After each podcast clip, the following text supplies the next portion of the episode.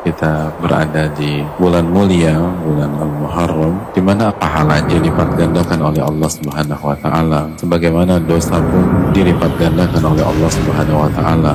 Dan di sinilah momentum untuk beramal soleh bagi kita dan momentum untuk mengatakan tidak pada dosa dan maksiat jika kita bisa memaksimalkan bulan ini dengan sebaik-baiknya, maka ada bonus-bonus tambahan yang dipersiapkan untuk kita. Di antaranya Nabi SAW bersabda dalam hadis riwayat Imam Muslim, Al-ibadatu fil haraji kal hijrati ilayya. Beribadah di saat al-haraj. Di antara maknanya ketika manusia lalai, maka pahalanya seperti berhijrah kepada diriku. Itulah penuturan Nabi kita Wasallam para sahabat ketika berhijrah ke Rasulullah SAW maka mereka mengorbankan semuanya. Mereka korbankan tanah air mereka mereka korbankan dan mereka tinggalkan keluarga mereka pergi ke Madinah mengikuti Nabi kita Sallallahu Alaihi Wasallam kita tahu banyak orang melalaikan bulan Al-Muharram sebagai bulan yang mulia. Maka ini adalah kesempatan bagi orang yang punya ilmu dan belajar